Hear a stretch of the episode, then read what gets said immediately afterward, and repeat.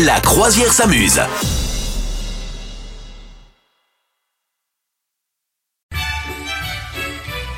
La croisière s'amuse spéciale Noël. On vogue sur les flots avec notre sapin de Noël qui a failli euh, tomber là tout à l'heure, avec une petite vaguelette qui a failli le faire tomber. Attention à la vaguelette là, ah, Madame Meuf.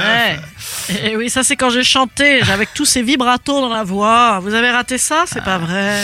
Mila qui nous a envoyé un petit message sur les réseaux sociaux euh, de la croisière s'amuse. Elle nous demande, euh, Mila, quelle est l'origine du Père Noël? Et on a la réponse parce qu'on a bien bossé l'émission de Noël. Alors, euh, le Père Noël serait né il y a Eh environ oui. 1700 ans, Madame Meuf. Il s'appelait à l'époque Nicolas, Nicolas de Myre. C'était un, un riche évêque turc et il avait l'habitude pendant la nuit d'aller distribuer des cadeaux et de la nourriture aux plus pauvres. Donc ça c'était euh, c'était il y a environ 1700 ans. Et puis euh, et puis quelques siècles plus tard est arrivé euh, Saint-Nicolas euh, qui est donc tombé le 6 décembre, fête religieuse populaire dans plusieurs pays du monde. Ensuite, il y a la réforme protestante du XVIe siècle qui supprime cette fête de la Saint-Nicolas dans de nombreux pays d'Europe. Mais il y a les Hollandais qui décident de bah, transformer Saint-Nicolas euh, pour en faire un personnage semi-laïque et de l'appeler du coup non plus Saint-Nicolas mais Santa Claus et euh, Santa Claus. Santa Claus euh, et ils gardent la distribution des, des jouets euh, histoire d'en faire un truc euh, semi-laïque. Et donc le nom de Santa Claus euh, est en fait une déformation du, du terme néerla- euh, néerlandais pardon Sinterklaas. Voilà. Alors à l'arrivée des, des premiers Ah immigrés aux, aux États-Unis, euh, le retour de, de Sinterklaas euh, qui se transforme en Santa Claus aux États-Unis.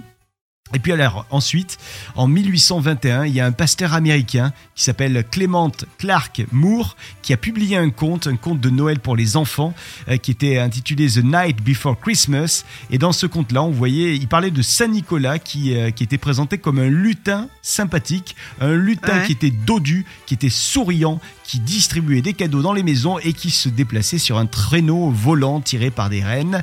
Et en fait, euh, il euh, inspiré de l'imaginaire d'un lutin dont on, parle dans, pas mal de, contes néerlandais. C'est pour ça que le Père Noël a cette jolie barbe euh, et c'est pour ça qu'il a ses vêtements. Voilà. Euh, le Rodolphe en question, le petit nez au nez rouge. Le petit qui, renne euh, au renne rouge. voilà, le petit renne au renne. rouge. Oui, oui, Ouais, c'est un exercice de diction quasiment. euh, qui donc il a son nez rouge pour éclairer le chemin du Papa Noël. Et ben lui, il est apparu en 1839 et euh, et en fait euh, en 1863, il y a un dessinateur qui a qui s'appelle Thomas Nast qui a publié une illustration de la représentation qu'il avait en tête du Père Noël de Santa Claus Ouais. avec Ouais. un fameux costume bordé de fourrure blanche et un Uh-huh. large ceinturon de cuir et euh, finalement ça ça a été repris par par plein d'autres dessinateurs et notamment par Coca-Cola qui en 1931 Ouais. euh, a repris ça pour les, les comptes de, de Coca-Cola avec les publicités.